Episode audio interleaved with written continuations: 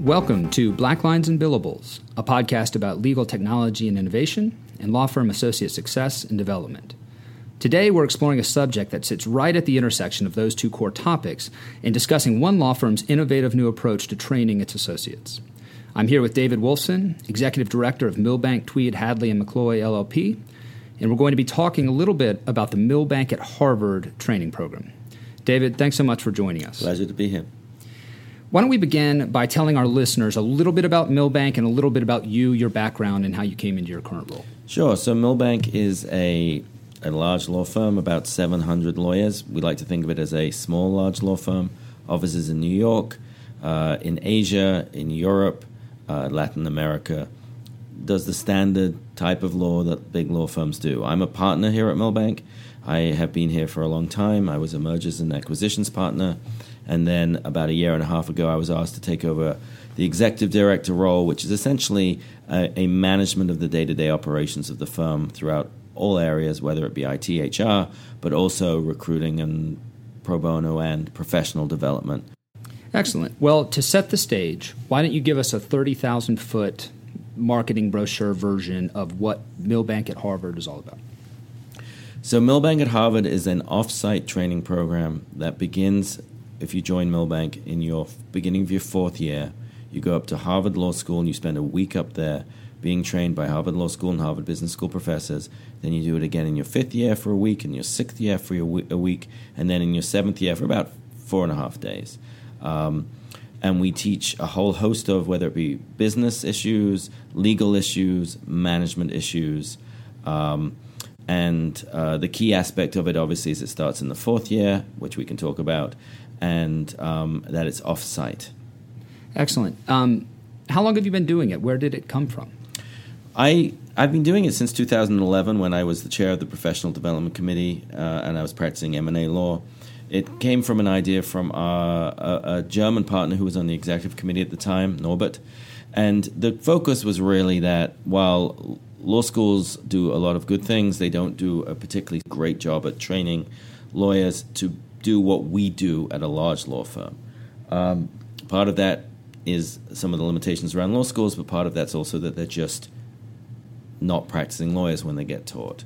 And so our goal was to teach our lawyers the things that they needed to know about business and finance and leadership and management so that they could excel in delivery of client service while at the same time creating a very positive culture within Milbank and, you know, pragmatically indicating to the market what type of law firm we were and hopefully recruiting the right people and improving our brand.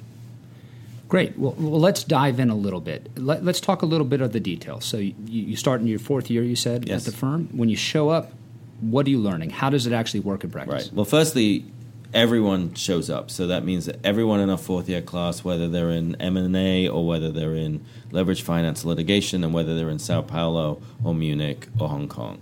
So you show up, you appear in a classroom in Boston, and then you spend usually 4 classes a day, 90 minutes at a time, with Harvard Business School professors or law school professors, though the majority are business school professors or professors that teach in both.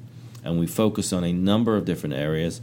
As the lawyers become more senior, we tend to focus more on the management and the business generation side of things. And when they're junior, we tend to focus more on the sort of key aspects of finance and accounting and valuation.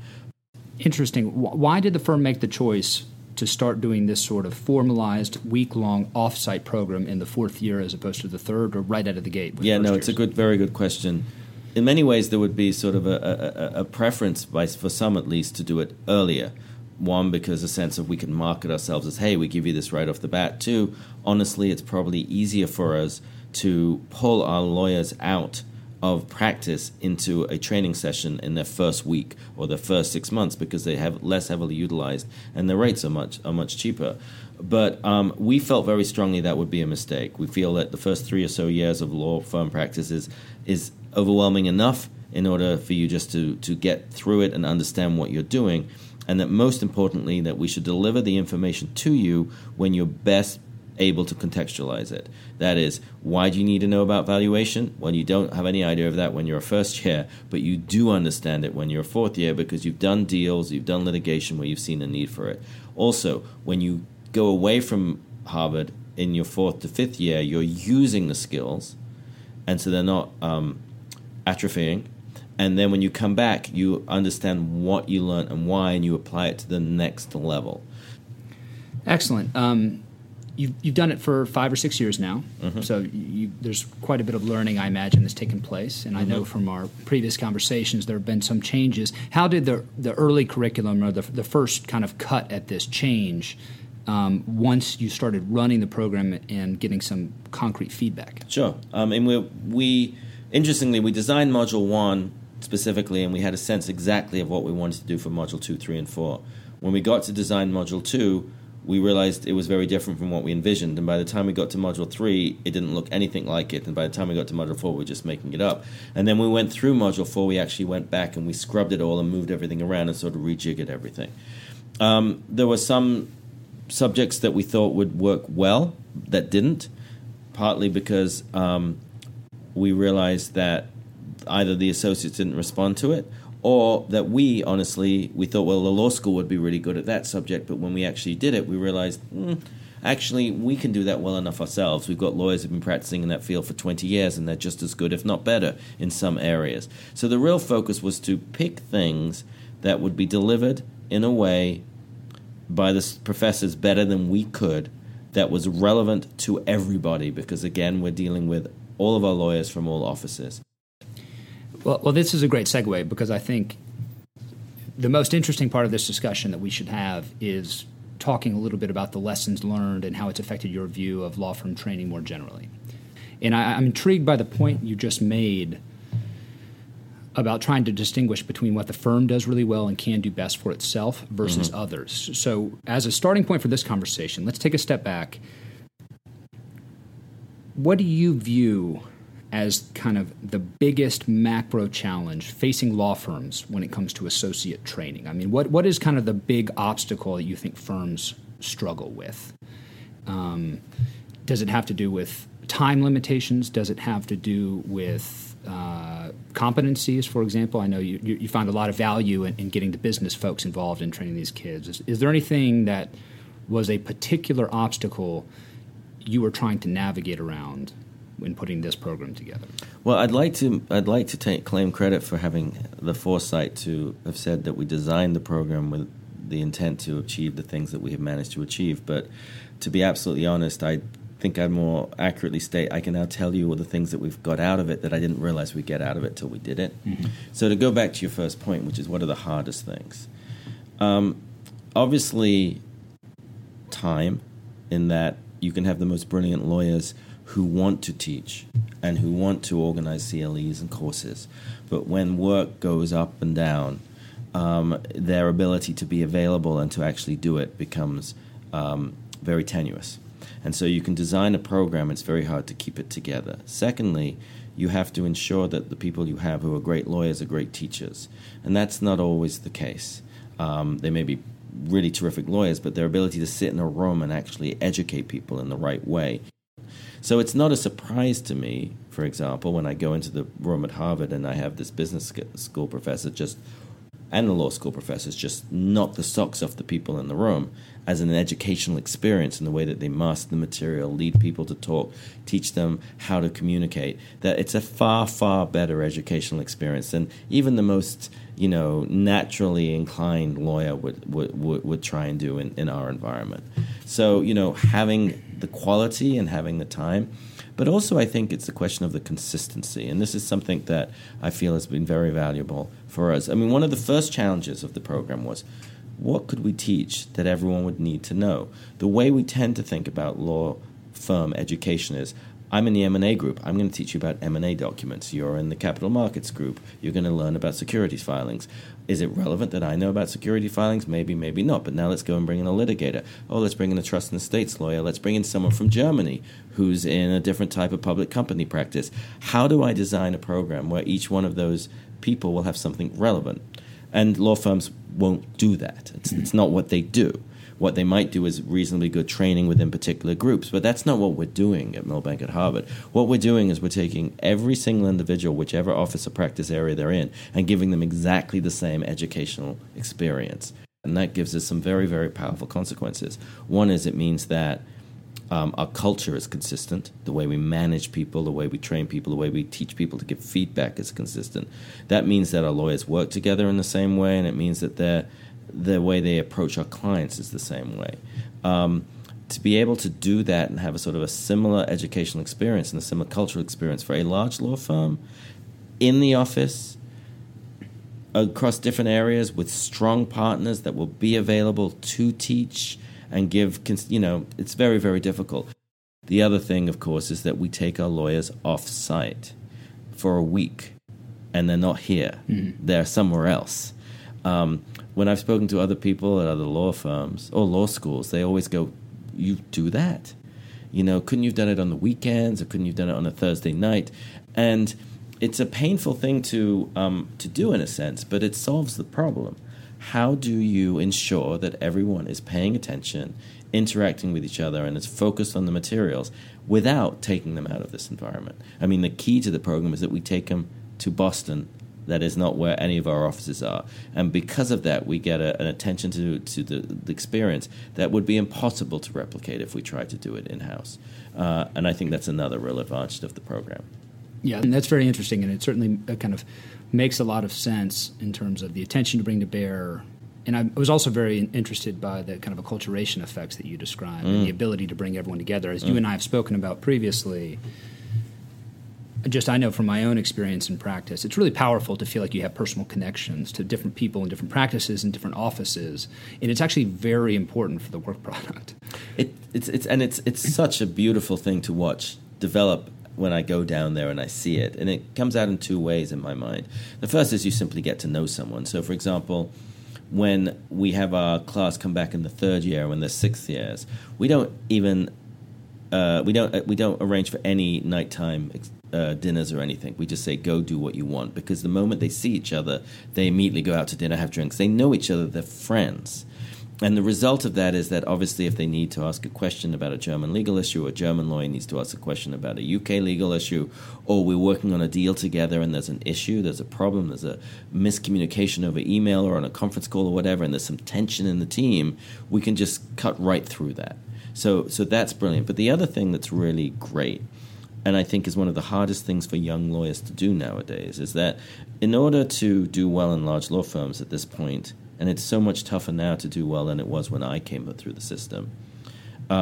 You really have to understand your business, and you really have to understand how you bring in business, what the business case is within your law firm, what your strategy is, how you distinguish yourselves from other law firms, how you do a pitch, all of those things. And there's a lot of energy spent by law firms and third-party providers saying, we will teach you to network, we will teach you to do an elevator pitch, we will teach you to do all of this stuff. And I'm not opposed to it. I just would like to take a moment and recognize that it's really hard.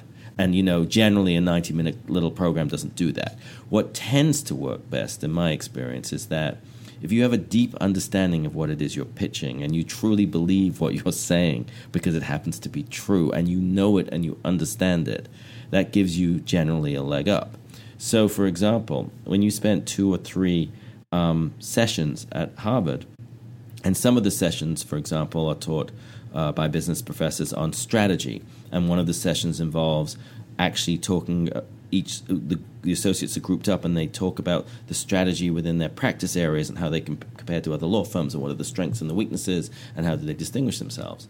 So if you're now in an environment as a sixth year and you suddenly find yourself, even though you're in the corporate group in Germany, for some reason in a room full of people who are doing an energy deal in the United States and Milbank's project finance or energy M&A practice or their renewable energy or their solar practice. You know it because you've talked about it, you spent time with the people who do it, you understand what all the other groups do. You can now actually assert yourself and authentically discuss something of value about your law firm to someone else. And generally when you're a 4th year, 5th year, or 6th year, I have found in my experience that it's much easier to market someone else than it is yourself, especially the type of clients that we're trying to get. I mean, the ability of a fourth year or fifth year to sell someone on hiring them, 4 years out, it can be done, but that's an exception. But but if you switch it to, well, why you should hire this lawyer in my office who's a partner and does all of this work, or why you should talk about us. So back to your original point, the time spent together not only ensures a consistency of culture and product, but it allows our lawyers to really understand who we are, what our story is, and what we do in a way that they do simply by osmosis. And as a result of that, they can then go out and actually, hopefully, authentically communicate with other people about that.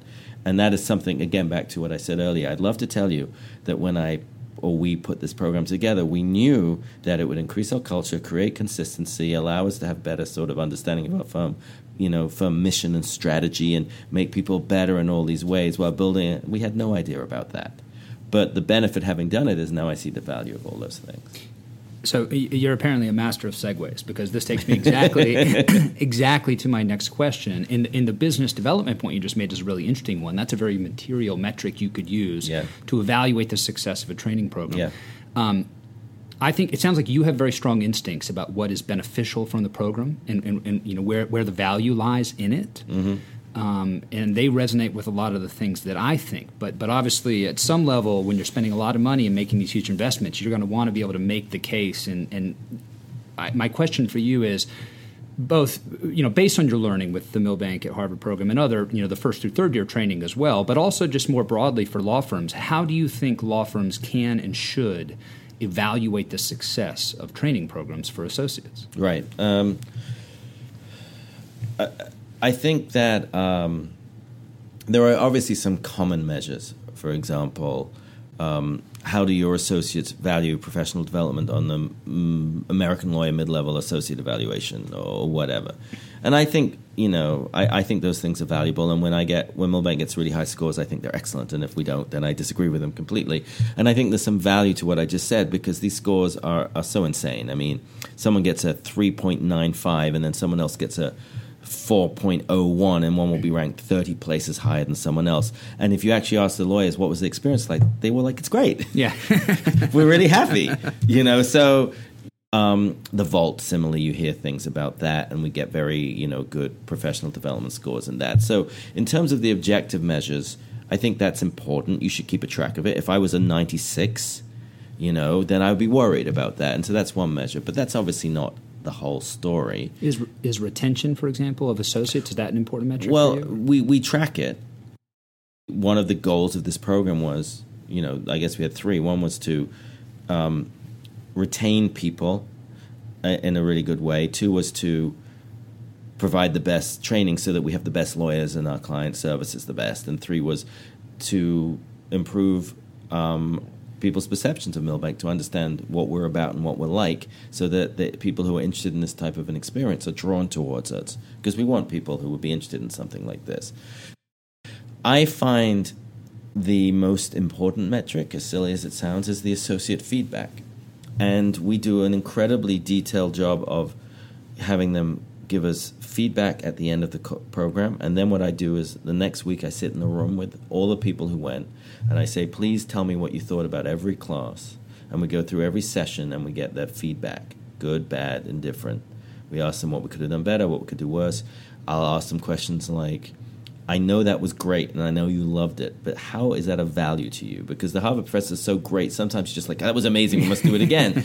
But then you sit down and you wonder, well, did it really help us? Does that help our practice?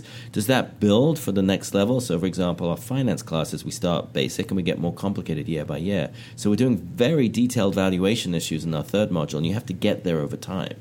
So we go through that, and as a result of the associate feedback, for example, we have replaced professors, we have dropped subjects, we have added subjects, we've done a whole host of things, split one session into two, got rid of a session, and so on. And The feedback is the key, and we have had such exceptional feedback from these courses. I mean, comments like, "This is the best professional experience I've ever had. Thank you so much. I can't believe you do this. This is fantastic. This is great. This made a huge difference in my life. I've done nothing else like this in my entire life." Things like that. And our scores on a scale of 7 are usually like 6.8. Mm-hmm. So, you know, you sort of put it all together. And also, not just the associate experience. We have partners that have gone through this program by sitting in there and experiencing it, and they're very high. I think we mentioned when we spoke earlier, I mean, one of the things that has come out of this program, 3.5 years ago, we decided that we should develop a similar program for our clients. And now we offer a 3.5-day program where we invite the general counsel of our clients, and we put some partners in the room with them, and we run a very similar program but shortened. And we are in our third year. We have 36 people coming to one in like a month. And the clients love it. So back to the original point, how do I measure it? I measure it, you know, in the objective third-party standards. I measure it in terms of the feedback, direct feedback from the lawyers. Retention, that was an excellent point you made. I measure in terms of our brand. I'm biased. I feel like our brand is improving. I feel that when people recruit at Milbank, the first thing they ask about typically is the Milbank at Harvard program. They want to understand it. They want to meet people who've been through it. We have definitely got people willing and interested to come to Milbank out of law schools because of this program. Mm-hmm. It shows a direct commitment by us to our lawyers. And now our clients like it. So I feel pretty confident that we're doing a good thing. Next, I'd like to ask you about an interesting issue that I think a lot about. So it's a very interesting time in the market for legal services. I think there are lots of changes coming. I think a lot of people kind of are a little bit, the sky is falling about some of these changes in a way that's a little bit overblown. But to be fair, there are certainly lots of changes happening. There's lots of client fee pressure. I'm sure you've seen the news recently about Microsoft going entirely to alternative fee billing, no billable hour billing anymore. There's lots of pressure to change the model. There's developing technologies that may eliminate a lot of the kind of low-level, more ministerial work that's happened over time. So maybe the leverage model of a law firm might change and the base becomes more narrow of that particular labor pyramid. So I would be curious, as you're putting together this curriculum, has there been a conscious choice in any particular way to try to train for the future of legal practice? That's a great question, and absolutely. I mean, one of the things I should have said earlier was, you know, one of the questions we get is, you spend a lot of money on this program. How many of your lawyers stay and become partners in this law firm? And the answer is not many at all. And it's not because we don't want them to stay. Most people choose to do different paths. But the result of that is, A, we're spending a lot of money for people that will go somewhere else, but we think it's valuable because they're the best lawyers they can be. Our culture is the best they can be. And there are obviously advantages of loyalty and connection and so on. But for those that stay, okay, for the people that stay through this program, we have made a conscious effort to try to train what we believe will be the best partners that we could have in this institution to deal with the way the world is changing. And so we have absolutely sessions that deal, whether it be with the fee arrangements and leverage and so on, but more specifically with strategy. I mean, we study cases about disruption in industry and how you cause it and what happens and how incredible, I mean, these are not the cases that we discuss, but you could obviously look at Uber or you could look at Amazon or you could look at Tesla, for example, as all disruptive technologies that, and all the car industry didn't feel that they were under any threat, right? They had all these barriers to entry that was going to make it absolutely safe because you know how hard it is to build an internal combustion engine and the size of a factory you need. But of course, if you don't build an internal combustion engine, all those barriers to entry actually become barriers to change and suddenly you're really exposed. Mm-hmm. So we study that in intense detail. I mean, that's our strategy classes. We have numerous strategy classes about what does that mean. We have classes in macroeconomics to understand what's going on in the world in terms of global economic issues. And we spend a lot of time talking about what is going on in law firms, whether it be AI, which is obviously the thing that everyone is, not inappropriately freaking out about at the moment. And so, yes, completely agree that the law environment is under a great deal of stress. I think we feel somewhat immune from it at this level of law firms that you've had experience at and which I'm in. But that doesn't mean it's not coming. It just means that we're further away from the credible change, but it's getting closer every day.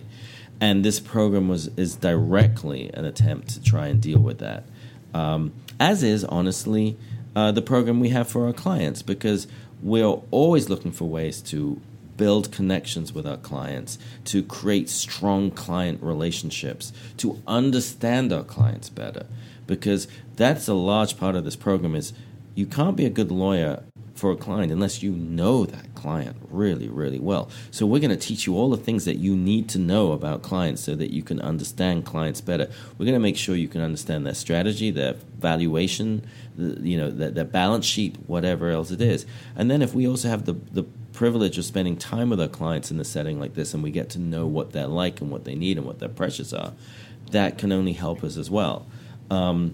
That resonates with me because we've actually written a piece on the blog about the coming impacts of AI and why lawyers shouldn't be scared of it. But one of the underlying theses of kind of our view of the world of AI is I think data-driven decisions are very, very good. And there's a huge scope to improve the way that we do business in large law firms. Yes, to benefit ourselves. Right. Absolutely. But where the real high value is in being a client's truly trusted advisor, it's in the emotional intelligence and the communication skills and understanding what they want and what they need and helping them to understand what they want and need.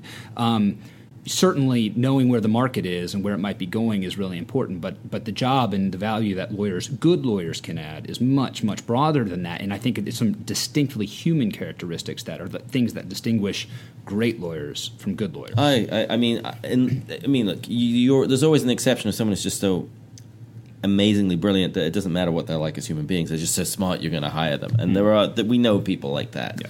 But I agree with you that in my experience, the ones that are truly exceptional are the ones that have this unique combination. Well, it's not the ones. That there is definitely a group that have this combination of, astute intelligence, but an emotional capability that understands that organizations are just groups of people working together, and that all of the things that we do on a daily basis at a business level involve humans. So I completely agree with that. There's no doubt that it's. I'm just talking, off the top of my head about AI. I've had a lot of AI people come in and tell me I shouldn't be worried about them, and they tell me this wonderful story about how they're going to help me, not them, because really it's going to free up my world to do the legal work, not the low-level work. And it's augmented intelligence. Yeah, it's absolutely artificial intelligence. And and I think there's some truth to that, but I do think that the world is a different place than it has ever been before, so it's going to be very, very challenging. Let's discuss a related topic. For associates generally, but particularly with respect to those associates who might want to make a run at partner, who might want to stay and excel at a large law firm.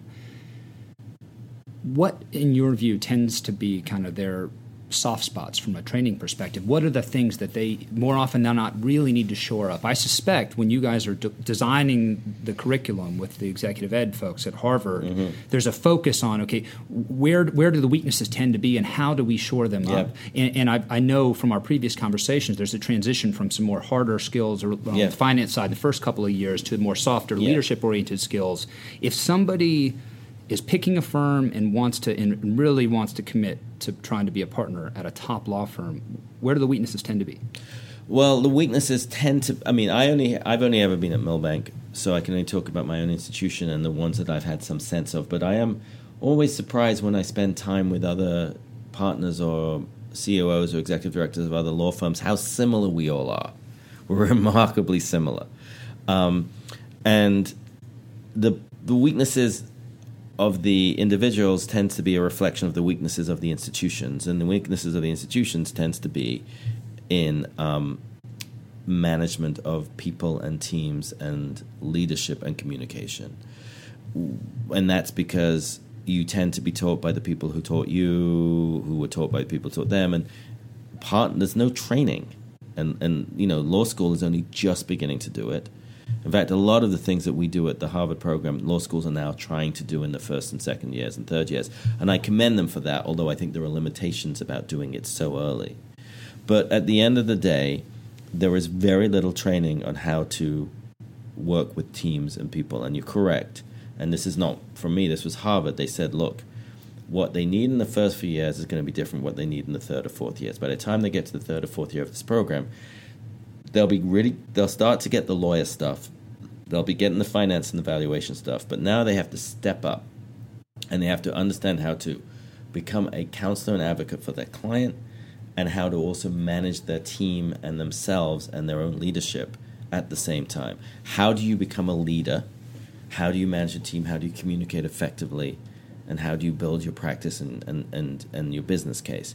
All of those are the things that I think law firms are very weak at. And the information is pretty clear.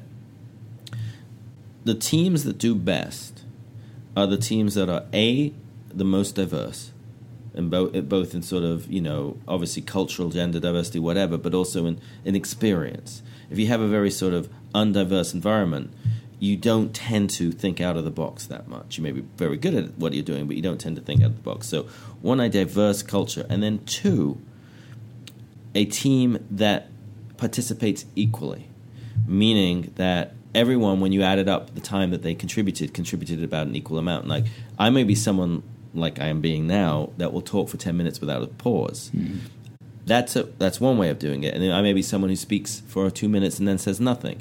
But at the end of the hour, did I speak for 10 and did he or she speak for 10? Mm-hmm. The teams where you have environments where they're diverse and they're participating are the strongest teams. Now, in order for them to participate, you have to have a sense of security and trust, because there are a lot of very smart people who will not say a word if they think they're going to be demeaned, or they're not going to be listened to or treated badly, or just...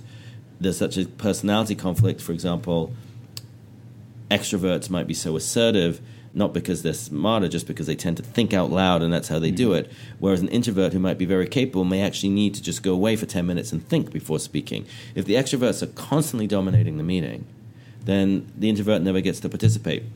We do an exercise and we group people based upon some information we have about their personality types.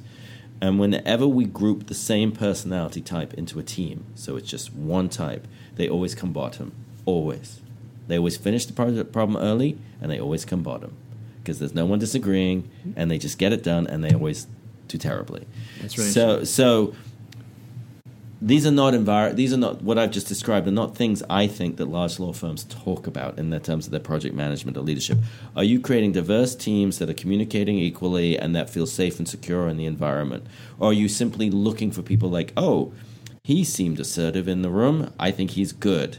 Well, she didn't speak up, well, I'm not so sure, you know, or whatever it is. And then you have all these things, and then you create incredibly smart people, but you're not getting the maximum out of it. Yeah, true, and it's interesting. It is a really important point that people need to be kind of empowered to contribute. Absolutely. In conversations in their own ways. And it dovetails back around with one of the very early points you made about why you chose to start the program you did at the time that you did, because there's a real power in kind of contextualized and operationalized learning, yep. so that you can actually implement it and use it. It's a very different thing to hear something passively and being asked to grapple with it, which is probably why Harvard uses the case study method, so you learn things when you can actually deploy them.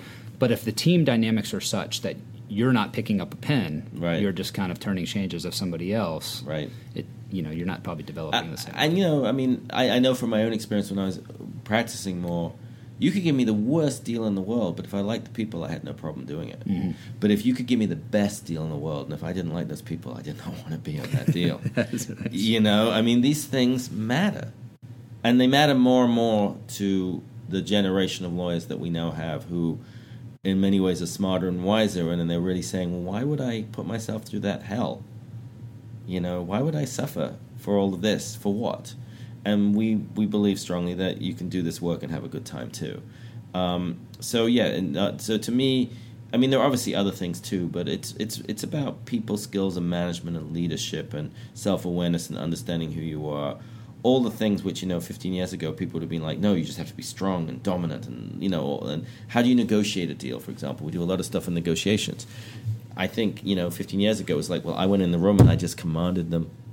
And that was me banging my hand on the table, which I was told not to do. I was dominant and I commanded them, whereas now negotiations is, I think, appropriately about, well, how do you create a bigger pie? How do you work out solutions that benefit both sides? How do you learn what the other side really needs? Yes, you need to be tough, and yes, you need to be assertive, and there are some silly games that you've got to play through just so people respect you and listen. But at the end of the day, we're trying to make this better for both sides rather than just simply dominate. I mean, all these issues, I think, are relevant. Excellent. Let's close by, I'm going to ask you to give advice to a couple of different constituencies here. And feel free to take these. I'll tee both up. You can take them in whichever order you want. So the Milbank at Harvard program we're discussing kicks in the fourth year, as we've discussed, and there's some important reasons for that. But clearly, associates are going to have interest in improving themselves in really important ways in their years 1, 2, and 3. So I would be curious if you had any advice for the juniors as to how they go taking ownership of improving themselves in ways you think are important, perhaps as informed by your experience with the program. And the second constituency I want you to help me give some advice to are law students. We just had a piece on the blog on, like, interview tips for law students going through OCI. One of the component pieces of that was kind of understanding what you're looking for and what you need and helping to identify what firms are the best fit for you. And we know that law students are very focused on, like, law firm training and professional development opportunities. So if you were speaking to an audience of law students who are going through callbacks right now, what advice should we give them for what to watch for, look for, what signals to read, and how to find firms that are going to nurture and cultivate development? They're both good questions. So on the first one, which is sort of the first, I mean, as I said before, like, I presume whatever law firm you're going to go to will have good resources. I mean, we have, you know, in our first, second, and third year, we have numerous educational events and opportunities and training programs, and we also do public speaking training and writing training and so on, which actually links to your second one, which is you need to understand what a professional development program has. So as a law student going to a law firm, well, it's a great professional development program, but what is it? So, for example, does it offer writing support? Does it offer public speaking support? Things like that. But really, and this is, you know, where I'm going to be a bit boring, I think. I think the first few years of, I think my bias is I think too much pressure has been put on young practicing lawyers that in order to do well, they have to master so many things, and in particular that networking one, you know, where they have to meet everybody all the time and try and bring in business and do it. And I see people like crumbling under the face of the pressure of what they have or haven't achieved as a second-year lawyer.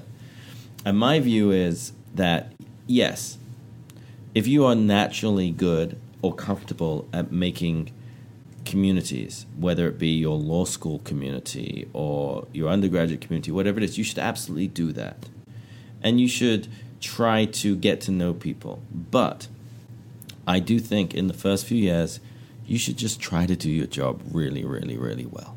And there was actually an article in The Economist last week about how, no, it was in the Times, I think it was the Times editorial op-ed or something, where it's basically said, yes, you need to network to do well, but actually they're sort of showing that if you just do really well at your job, you will network.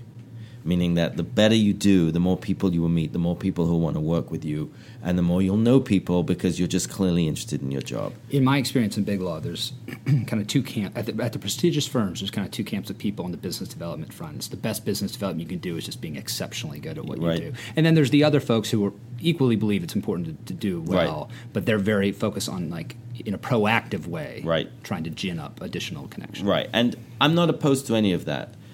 All I'm saying, though, for the first 3 years, if you're not a natural networker and you're worried about that, I wouldn't. I would just do your job really, really well, because there's enough to do in the first 2 or 3 years that in order for you to do well, that in itself is an accomplishment. And if you come out of your third year at a law firm and they're going, boy, she's great. And by being great, you obviously want to do really good work, but particularly you want to give the impression that you want to do work, that you want to be available. And when those emails go out on Friday night saying, is there anyone to help? You say, yeah, I'm here to help. because most of the time they don't need you. It's an emergency that never needed to happen anyway, and they won't use you. But if they know you as the one who's always willing to help and interested in the work, and you just focus on your job, and literally if you just, it's like being at school. If you just got up for 3 years and said, my job is to study and do well in the exams. If law firms just, my job is to get up and work really hard at my job and be enthusiastic and do well at it for the first 2-3 years. That is the foundation for you to do whatever you're going to do next. And then, honestly, I mean, you should be networking, okay, fine. But that's, I think, in my mind, something that will click in once you started to master that stuff. In order to do well, you need to write well, silly as it sounds. And if there are options to have writing training, take it. If you're someone who's not comfortable public speaking, and I find a lot of transactional lawyers do that. They run away from litigation because they're frightened of being put in the courtroom. But then they suddenly realize that they have to speak on a conference call or they have to go into a conference room and control a group of people. See if there's public speaking training. I mean, take advantage of those things. And then learn the discourse. The chances are that law school won't have really taught you what business is about or what finance is or any of that stuff. And there are certain publications that I just recommend you read, and they're obvious ones. You pick the New York Times or the Washington Post or the Journal, and it doesn't matter which one it is, and just read it every day. And after 2 years, you will understand so much more than you did. And I personally believe, because I'm very biased, you should read The Economist on a regular basis. No one can read it from front to back every week. I know that.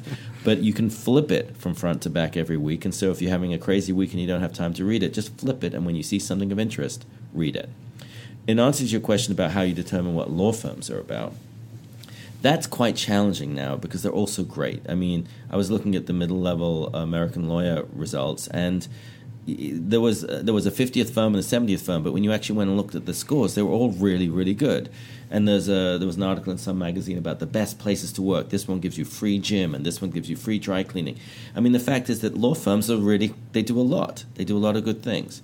And because there's so much available information on the internet and their websites and all of the other stuff, that's, you go in knowing an awful lot. So it's unlikely. But there is a bit of a signal and noise problem here, right? Because there's so much information. I completely agree. And I also have my own bias against certain the Vault reports or whatever it is, in the sense of like how accurate that really is. And is that community, is that really the best community to understand what you're going to need from a law firm 10 years from now, 15 years from now? So, you can get all that stuff. And I think your point is exactly the right one. Well, how do you work that out? So one, you have to dig deeper, which is if they say I have a great professional development program, what does that actually mean? Two, you really should, once you've got those offers, you should go back in and you should meet as many people as you want. That, for me, is a real big sign of a law firm. If they do it willingly and generously, or they do it sort of grudgingly, are they really going to show you everyone? And then the most important one is how do the people seem? I mean, it's the weirdest thing, But I actually, because I teach in law schools and also I'm involved in recruiting, I do speak to people, and they do say they go into some places and people just don't seem happy. Don't make the decision of picking a law firm that people tell you is a great law firm when you didn't like it, or you've heard bad things about it, or you didn't get a good feel about it. Don't do that. I've seen people do that, and I don't think it's ever worth it. If you feel comfortable at the great law firm, take it. But at the end of the day, you're going to get offers from so many good law firms it really won't matter. And it's really a question of how you feel, how happy do they make you? Do they have some breadth in terms of the practice rotation so you don't have to commit right away? Do they have an office in a place you might want to be? What's their alumni network like? But beyond that, I think it's a really emotional fit in large part. I couldn't agree with that more. And I think your point, it's very well taken. Meet as many people as you can. Yeah. You'd be amazed. You wouldn't think so, but if you meet a dozen people from a law firm, you can get a pretty good read on what they're all about. I would caution, if you have one bad experience, yes, keep an open mind. I agree. Because some of my absolute favorite law firms I was about to write off as a result of the first interaction, but having now interviewed and then workked for a long time with these firms, I know for a fact they're fantastic, and the culture is probably as good as it gets. Because there are so many great firms with great cultures, and of course it goes the other way. law firms are very smart at getting the very nice people who are very friendly out there to interview you, and they're very good at showing all of their great things. And that does not mean that you will be happy when you go there. You have to dig deep. But I think a certain level of realism is in play. There are lots of great law firms, but all of the law firms, by and large, do the same type of work if you're looking at big law, for example. And so all of them are going to give you challenges no matter what you do. And that's why you really need to make sure that you're picking a place that has a community that you feel comfortable in, where you feel you can be authentically yourself, not that you're trying to fit into an image of what you think their lawyers should be, and a place that gives you real opportunity to be trained and be assisted. And then I think it'll work. Unfortunately, it's time for us to wrap up. One quick last question for you, David. If listeners out there have any questions or interested in learning more about Milbank or the Milbank at Harvard program, what's the best way for them to reach out either to you or to the firm for more information? Well, we have a recruiting person on our website. They're always welcome to reach out to a recruiting partner and so on. And if they have direct questions about Milbank, they can email me. I'm available on the website. Excellent. Well, thank you so much for joining us today and sharing a little bit about what Milbank is doing. And thank you, listeners, for tuning in. If you have thoughts or questions about this episode or any other topic relating to associate development or legal tech and innovation, we'd love to hear from you. You can reach out through our blog at blacklinesandbillables.com, email us at podcast@blacklinesandbillables.com, find us on LinkedIn or Facebook, or tweet at us. Our handle is @BNBLegal, @BNBLegal. We'll be back again soon with our next podcast. Thanks for listening.